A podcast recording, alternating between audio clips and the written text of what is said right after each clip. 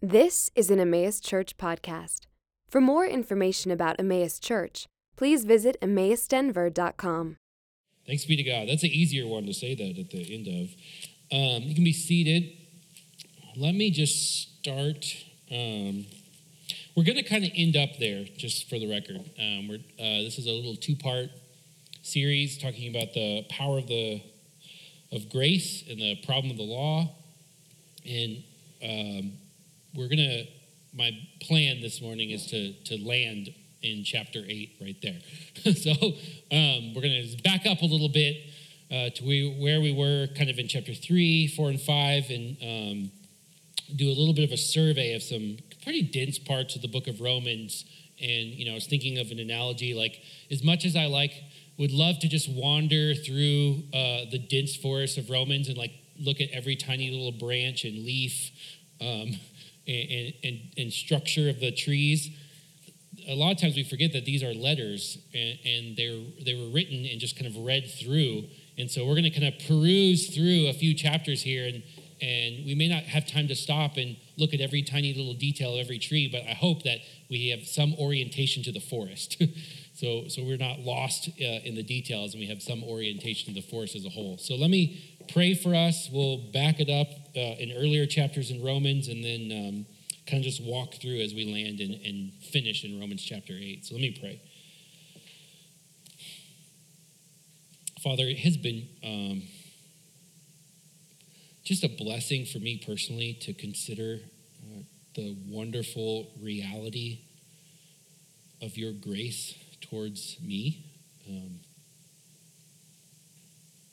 Lord, I'm thinking about just last week and just the, the beautiful picture of, of the righteousness of God, the, the transcendent nature of the creator of the universe, the goodness and greatness and glory that we can't imagine in this life gifted to me in and through your Son, Jesus Christ. And, and Lord, I pray that that same encouragement would just be for those here, that we would know your love for us. We would know a sense of what we have in and through Jesus Christ and the, and the overwhelming grace that you give to us, Lord. Lord, as we look at some aspects of the law, as we look at kind of even just starting with the question of what, what what in the world do we do since you are so kind and so good and so gracious to us, Lord? I pray that you would just give us wisdom, give us soft hearts. Um, more than anything, Lord, orient our thinking towards your glory. Lord, we are not here for ourselves, we're here for you. And yet we benefit so greatly as we orient our hearts and minds towards your glory. So I thank you just for your kindness towards us. Give me wisdom uh, and encourage us in your word this morning. In your name I pray. Amen. So, yeah, last week we just, um, we kind of ended, we talked a little bit about the righteousness of God. And I'm not going to relive all of that, but just this idea that uh, a lot of times when we think about the Christian life, when we think about like what God is asking of you and I and, and communicating to us, I think we see it on kind of a sliding scale, you know, like um, man, I was, if I look at my life this week, I was, my wife was on the, the, the retreat, so maybe I was more stressed and I was this much Christian as opposed to being this much Christian or whatever. We have this kind of this idea that how good we are is, is sort of like a relative scale. And as we look around at people around us, there's some truth to that. Like I can, uh, uh, there, you know, just was involved with uh, some people who were trafficking children for some interesting situation. You know, like that's a crazy scenario that I wasn't, I'm not, you know, I'm not typically taking money to ship children anywhere. So there's this like relative scale that we can like look at with each other and sort of sit there and there's not it's not totally irrelevant, but when it comes to what God gives us in the gospel, when it comes to why God loves you, when it comes to why God is operating in your your life is bringing circumstances for your good and for your glory, you have to throw that scale out. Like it's His righteousness, it's the glory and majesty of God that's beyond anything we could compare in this world. The only place you can see, the only genuine place you can see true and perfect righteousness is in Jesus Himself. Period. outside of Christ, revealing the nature and character of God, you can't find that righteousness anywhere else. In yourself or in others or in your pastor or in someone you respect, it's only found in Christ. And so God's given you that graciously, undeservedly, wonderfully. And so, no matter where your sliding scale of anxiety or sin or whatever was in this week or next week or last year or next year, you have been given, if you're in Christ, you've been given the righteousness of God. Which is why he loves you, which is why he's working in your life, which is why he's given you the Spirit, because of the wonder and glory and majesty of grace.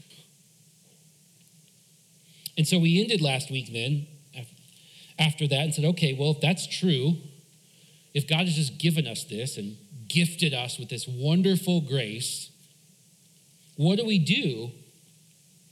Like, what, what's the what's the point then of doing good? You know, like if if that's why God loves me, if that's why God is determined to work in my life, then sort of ended last week with saying, well, the problem of the law is what's the point of it, I guess? Like, why should I do good things if God has gifted me with this wonderful, ridiculous, amazing grace? And that's kind of the end of chapter three. And we're just going to be in Romans three. We're going to go to five and six and seven a little bit. So if you have your Bible, open to Romans, and we'll be kind of in that sphere. I'm not going to really jump around. Uh, uh, but I would encourage you just to follow along. Yeah, uh, so Romans 3, we ended, it says, verse 31, he kind of says, Do we overthrow the law by, by this faith? Like trusting that God has gifted us all this wonderful, glorious grace and the very righteousness of God. That he's at, what do we do? He says, By no means, on the contrary, we uphold the law. And we didn't really dig into that last week on purpose because he starts that section by saying, like, where do we, like, where's our boasting? And he, and he says there is no boasting. It's all, it's all of grace. It's been given to you. There's, there's nothing, there is no boasting in this situation. And so then I think the answer to that question is okay, what is the point of the law? What is the point of the law if God has gifted us and graced us and given us so many things? What is the point of the law? The sh- um, you know, the short answer, and I think it's going to simultaneously make sense and disappoint you. the short answer is that the point of the law is for us to glorify God more. The point of the law is for us to see and dwell in and, and just orient ourselves around God and His glory. The point of the law is the glory of God. And I think part of us say, okay, well, that makes sense. Everything's like there's this there's this part of me that's like oh god's glory okay that's what everything is about. Anyways tell me the like more thing you know? Like tick it down a notch from there. And I, I think that we have that impulse to say okay yes but because we don't like to orient ourselves around the glory of god. Like it just doesn't come naturally towards us we're like thinking and processing our life and our day and our week around what I want to accomplish, what I want to do, what I feel like should be better. And it's hard, it's like counter our nature to orient what I should be doing and thinking around God's glory alone.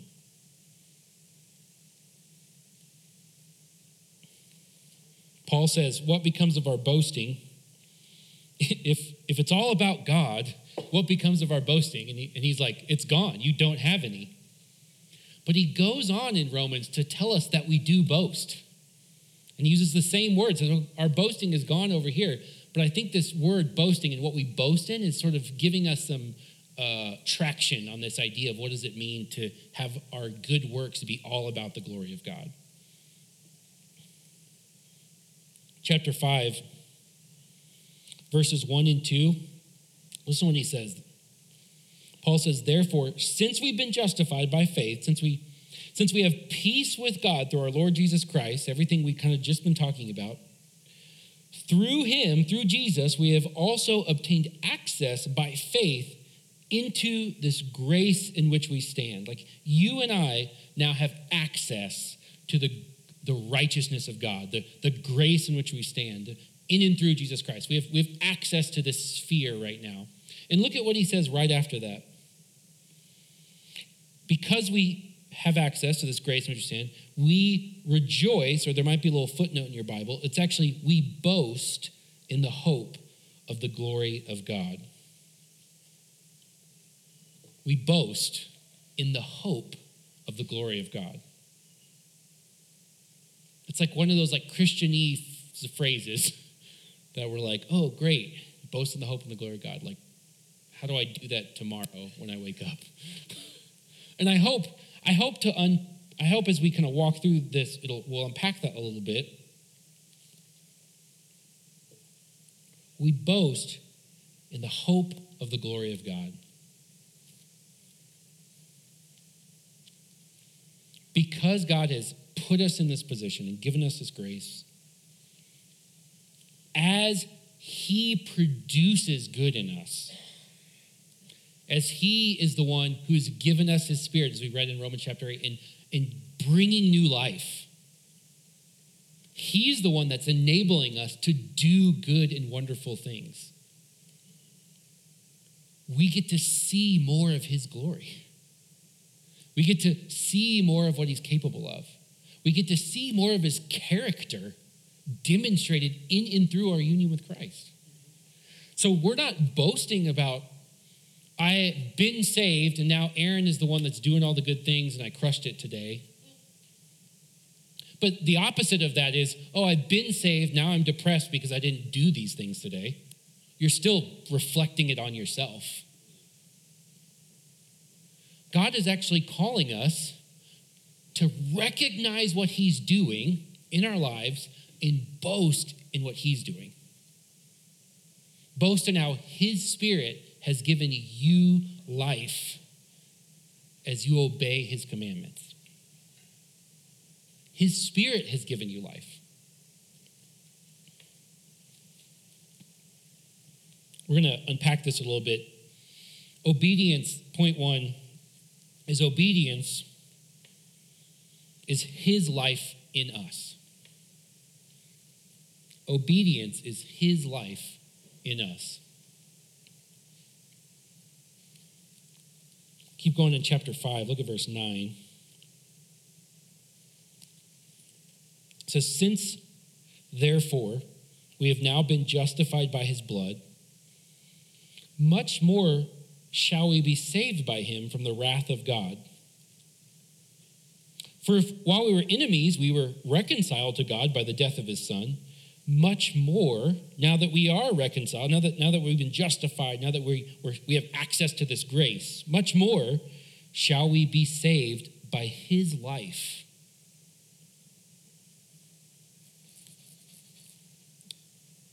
Think about this a little bit.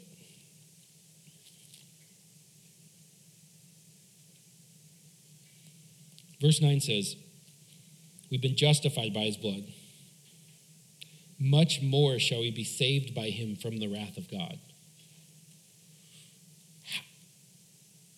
It's like it, the way he's talking, and, and it goes on to even say the parallel statement much more now that we are reconciled shall we be saved. I think most of us read that, and, and if we're thinking about the order of those words, we're like, now that we're saved, definitely we'll be saved. you know, like, like, man, now that God loves us, for sure he'll love us. Because he's, if we've been reconciled, why do we have to worry about his wrath?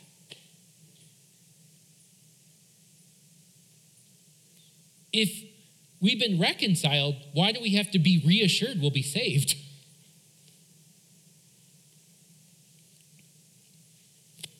It just seems like he's saying the same thing. Like, well, now that you've been saved, definitely you're going to get saved.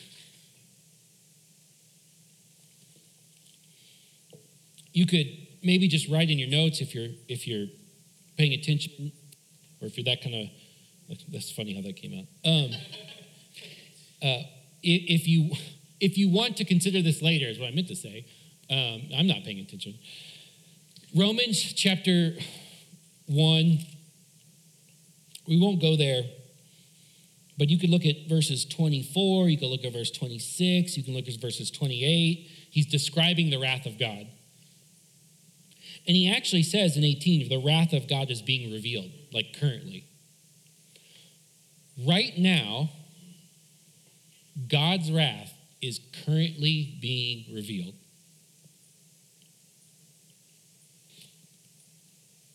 And the description of that is handing people over to their own wicked desires.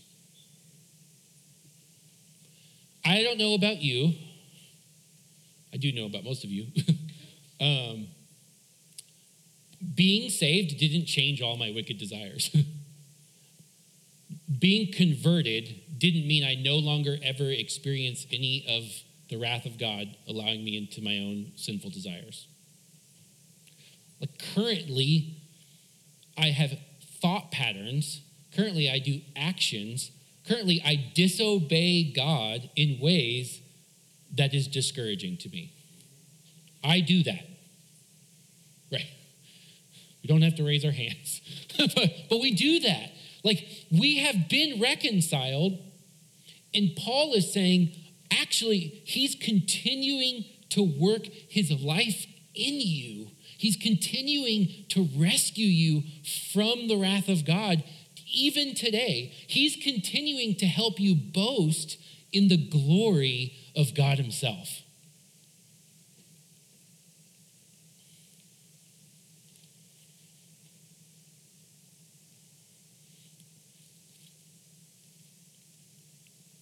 Let's keep going. Look at chapter 5, verses 15. I'm going to kind of walk through this because this is this idea that obedience is his life in us is, is important because it's so easy when we obey to credit ourselves. It's so easy when we do the right thing to believe that it comes from me. And if you disagree with that, who do you blame when you do the wrong thing? Yourself. It's just the other side of the same coin. But in fact, for those who have been reconciled, it doesn't say, much more will you then save yourself. He loves you, cares for you, has given you this righteousness so that God could produce his life in you. So that God could produce his life in you, and you could boast in the glory of God as he does that. So much I want to say about chapter 5, but let's just let's just read this section and I'll make a couple of comments. 15 uh, verse 15 says, "But the free gift is is not like the trespass." And just listen to what he says after that. He goes, "If many died through one man's trespass, talking about Adam, Adam ruined it for all of us." Much more have the grace of God and the free gift by the grace of that one man, Jesus Christ, abounded for many. It's comparing the two. And the free gift is not like the result of the one man's sin. The free gift from Jesus isn't like what Adam did. They're, they're very different. For, for the judgment following one trespass brought condemnation, brought death, but the, the free gift following many trespasses, sin is multiplied way more past, the, past Adam and Eve messing it up. But the free gift following many trespasses brought justification brought that standing, that right standing with God. For if because of one man's trespass, death reigned through that one man, think about that. Death reigned, ruling and reigning. Amen. I think it's even with the like with the kids, it's easy when something is JJ's like, why, why, why? You know, like our kids are like, why, why, why? I was like, because Adam messed it up for all of us. is like the answer for anything where it's like broken. Death is reigning through Adam. So we're here, and this is, you know, no one, no one likes this situation or whatever. It's kind of, kind of uh, silly with our children, but, but death is reigning because of him. He legitimately destroyed the created order in ways that you and I all experience today. There's think of the power of that. His action thousands of years ago are why you and I are depressed when we scroll the news.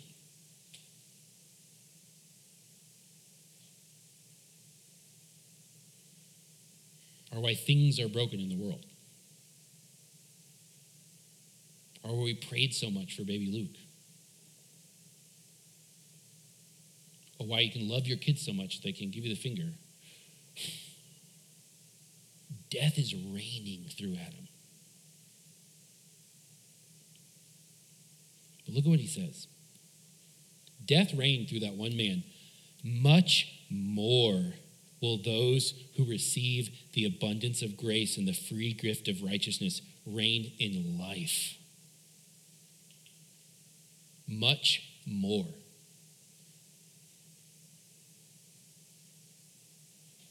Through the one man, Jesus Christ. And then he goes on to kind of unpack this a little bit. Therefore, 18, as one trespass led to condemnation for all men, one act of light righteousness, one act of right, one, one, he's assuming everything that Christ has done right here death, burial, resurrection of Christ. This thing that Jesus did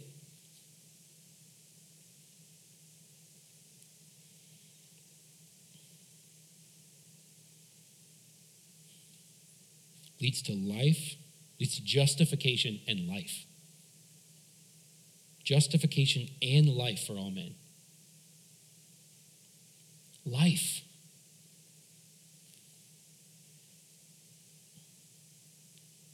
Look at what he parallels that to. For as by one man's disobedience the many were made sinners, so by one man's obedience the many will be made righteous.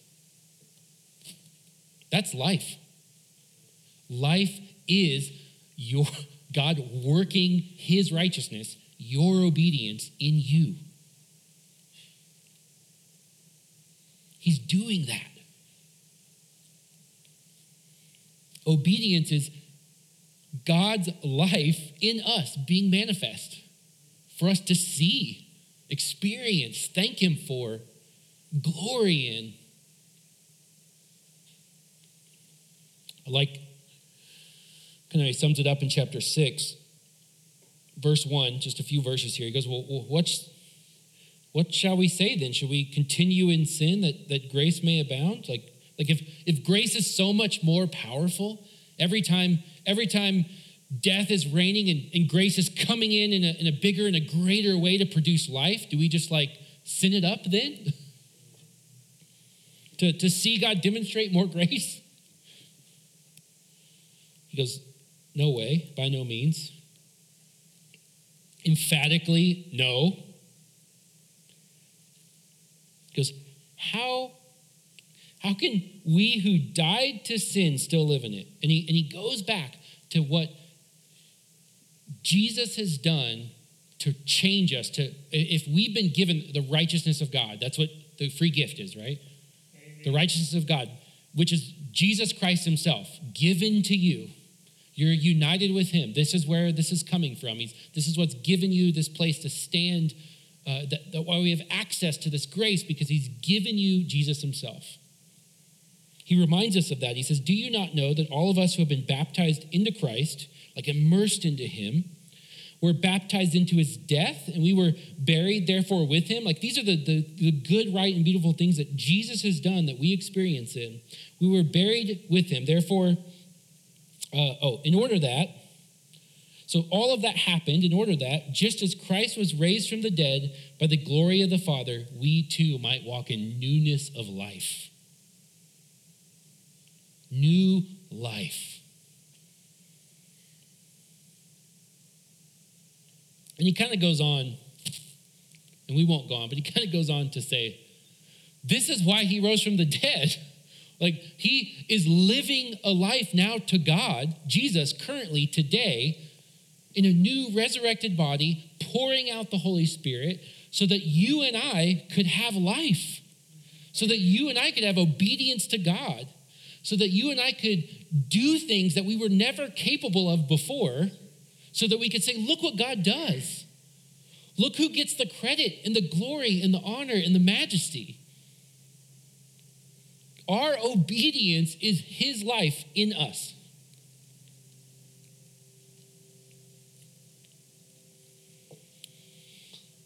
Point one was intentionally long because I wanted to lay the foundation. Think of it like a pyramid. so we'll shrink it as we go. This is really, this is just, it is like the foundation. Like, this is the really important thing that you and I, as we think about the law, as we think about obedience, you have to understand that it's God working through you. And if we understand that, you might be thinking, okay, okay, cool. Um, it's God. He's working through me. Um, I wish He would do that here. or why am I still struggling there?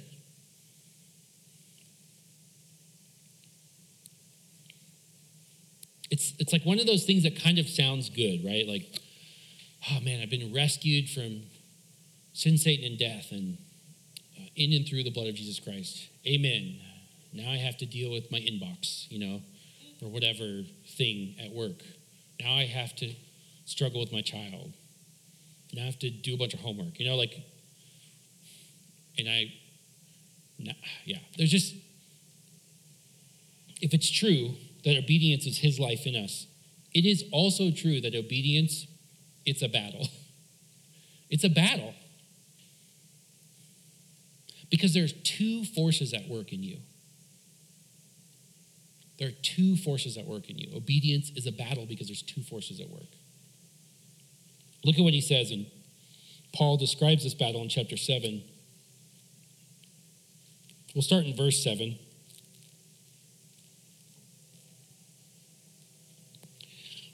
he says, what, what shall we say then? That the, that the law is sin? He's like, well, he's basically saying, look, every time the law comes up,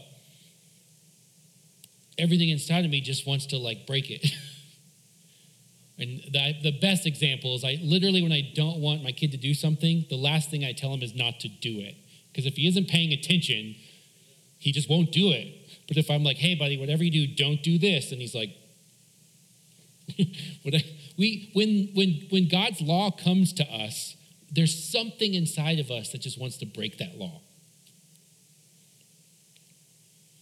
So is the law sin? Because no, no, no, no. It's like, yet, yet if I had not been for the law, I would not have known sin, for I would not have known what it is to covet if the law hadn't said, You shall not covet. And look at this. Let's try to follow what he's saying here.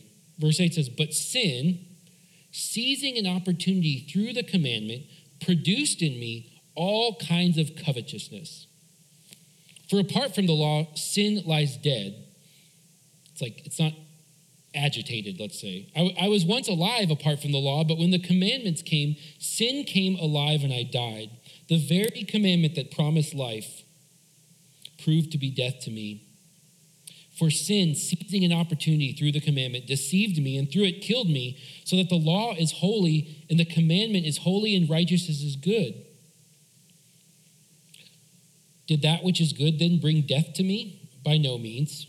It was sin producing death in me through what is good, in order that sin might be shown to be sin, and through the commandment might become sinful beyond measure. He says, it was sin producing death in me through what is good. You and I still live in the flesh. And I don't mean that like someday we won't have a body. Uh, another way to put it is you and I still live in this first broken creation. That's where we live. That's who we are in the flesh. But at the same time, is the, the sinful flesh is finding the law and looking for ways to bring you down. The sinful flesh is seeing what God wants and rejecting that. The sinful flesh is wanting anything but the boast and the glory and majesty of God. The sinful flesh is going out of its way to cooperate with the world and the devil to pull us away from the presence and glory and majesty of God. Something else is at war with the sinful flesh in us. Look at what he says.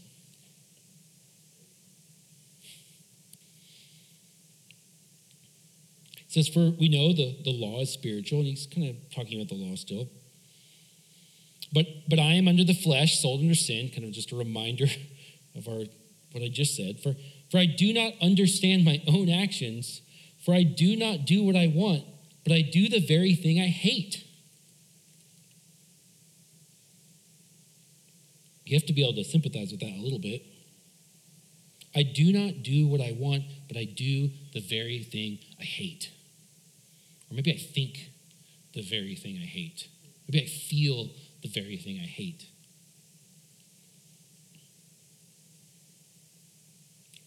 Verse 16 Now, if I do what I do not want, I agree with the law that it's good. Like the frustration we feel not obeying is evidence that you and I would rather, in some part of our being, obey. Because we see it as a good thing. And we're frustrated and annoyed and depressed and angered when we can't because we see it as a good thing. Verse 17 So now it is no longer I who do it, but sin that dwells within me. Think about that.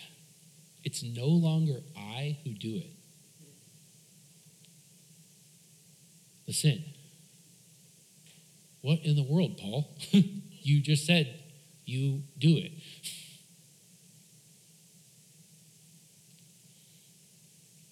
For I know that nothing good dwells in me, that is, in my flesh. Talking about that, that, that first reality. For I, I have the desire to do what is right, but not the ability to carry it out. I want, I want to do the right thing, I just don't have the ability. For I do not do the good I want, but the evil I do not want is what I keep on doing. Now, if I do if I do what I do not want, it is no longer I who do it, sin that dwells within me.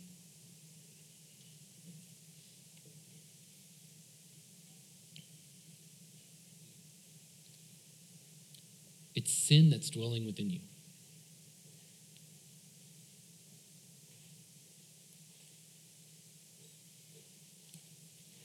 It's a battle. Obedience is a battle. With the sin that's, it's not you, it's with the sin that's dwelling in you.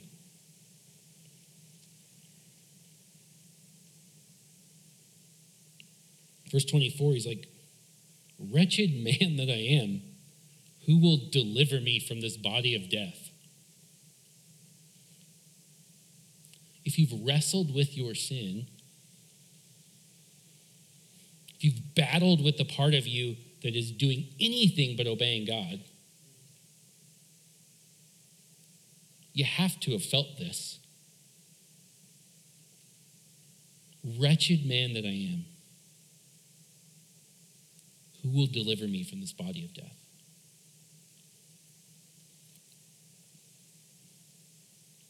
Obedience is a battle.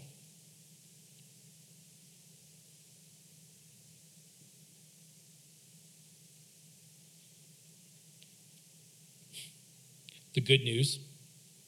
Thanks be to God through Jesus Christ our Lord. So then I myself serve the law of God with my mind, but with my flesh I serve the law of sin.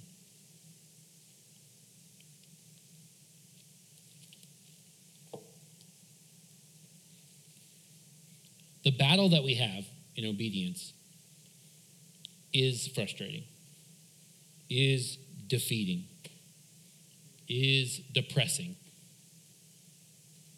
But the reality that we have that battle is proof that there's another force at play. The fact that you would have that battle with your own sin is evidence that there's something else working in you. That, that God is bringing his life is, is dwelling in you and waging war against sin inside of you that wants nothing but to pull you away from the glory of God. And here's my last point obedience. Obedience is a certainty. Is a certainty.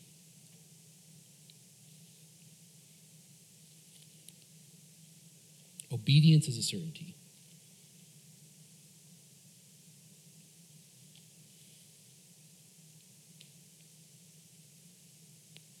This has been said a bunch of different ways in church history as people have wrestled with this law and gospel dynamic. But let me put it this way.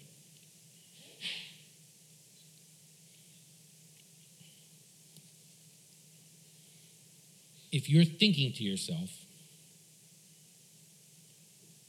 there's no way it's a certainty because it's such a struggle, or you're thinking to yourself, yeah, but I can't do X, or I haven't been able to deal with this, or I haven't, I, I, I'm still struggling here. It seems like nothing, it doesn't seem like a certainty. If you're, if you're struggling to, to see that obedience is a certainty, just experientially,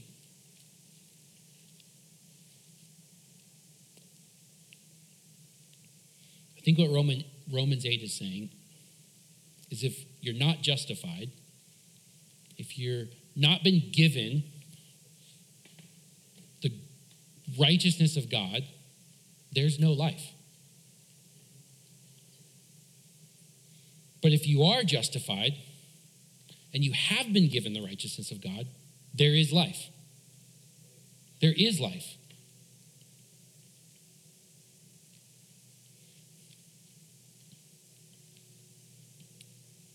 That puts us in a little bit of an uncomfortable place sometimes as Christians. Because there are passages, and Scripture does say to examine ourselves to make sure that we're in the faith. I think there's there's uh, there's an aspect in which we want to say, have, have I genuinely been given the righteousness of God? Like that, that's an okay question to ask. You know, I, I know most of you personally. That's not the, where I'm going. I think that the other issue is that we have been given the righteousness of God, but we don't have eyes to see the life that He really is producing in you you don't have eyes to see the life that God is certainly, absolutely producing in you.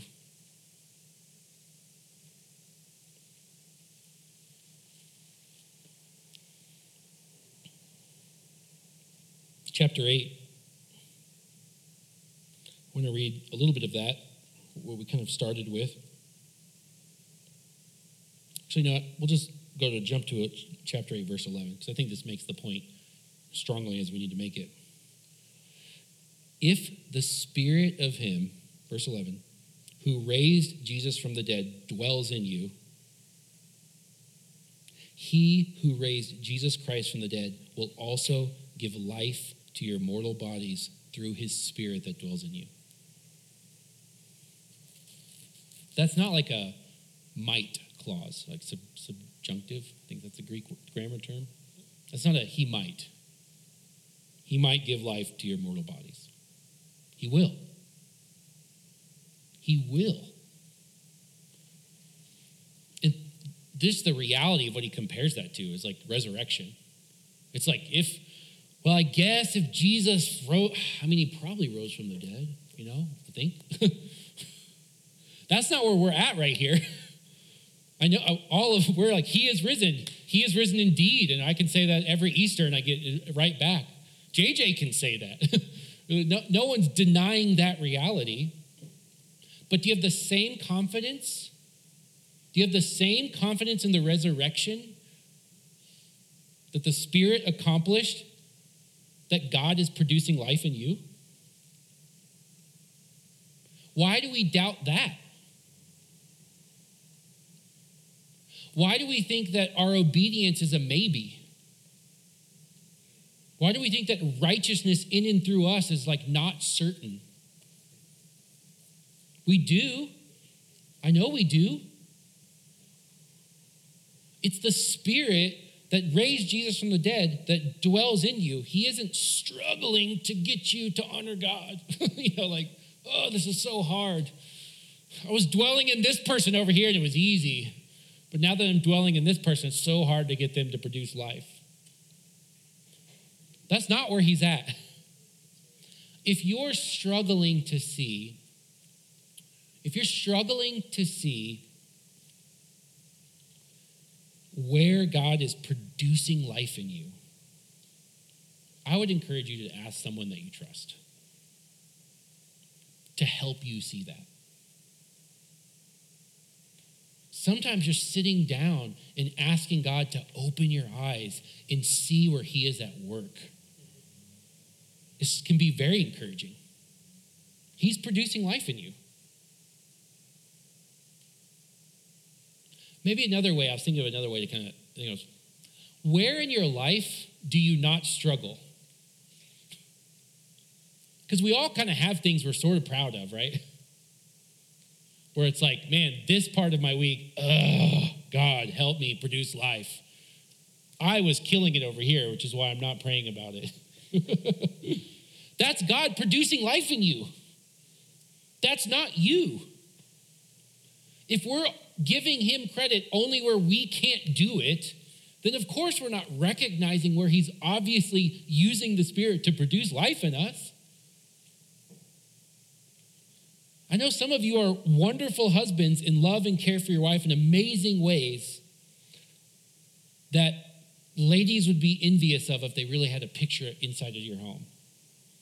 That's not because you're so great. That's the Spirit generating life in you. Do you, does that life he generates in you orient us towards the glory of God? Is that our boast is? Is that our thinking? Is that like our mindset? Do we see the good works that God is accomplishing in us and praise him and thank him and give him glory for that? We can, because that's Jesus at work in you. I think more often that you and I are focused on the fleshly parts of our own failure. Where sin is producing wickedness in us. That's where we met, that's where we gravitate towards. Maybe I'm the only one. Seems like that's the case from conversation. And we don't recognize where God is actually producing life. And in, even in Romans, he goes on to say, those of us who are dwelling on what the Spirit is doing, guess what that tends to do? uh, produce more of that, generate more life. Because it's helping orient our thinking and our focus, our works, our, our righteousness, our relative righteousness, the obedience to the law. It's orienting that more around the glory and majesty of God. If I'm inclined, to think more highly of myself when I accomplish things, do you think God wants to improve you if He loves you? Probably not, because you're more obsessed with yourself. But if I'm inclined to give Him more glory and praise Him and worship Him and recognize where He is producing life, do you want to bet He wants to make more, do more of that? He's obsessed with His own glory, as He should be. My favorite quote from my old pastor is God has a God complex, because he should. the problem is when we have those complexes. So I'm just, I think what I'm, you know, I'm ending here. Grace is powerful to, humble us. We talked about that last week. It's also powerful to produce life in us, just like it's powerful to raise Jesus from the dead. And I think the problem of the law isn't, well, what do we do? The problem of the law is we take that and point it back to ourselves. And the Spirit is the one producing life. The Spirit is the one who's enabling us to love or to, to honor God with our work, to be motivated, to be caring, to be kind, to be gentle. All of those things are coming from the Spirit, producing them in you. And God is saying, orient your heart there, give me glory and honor there, and I'm going to just produce more of that.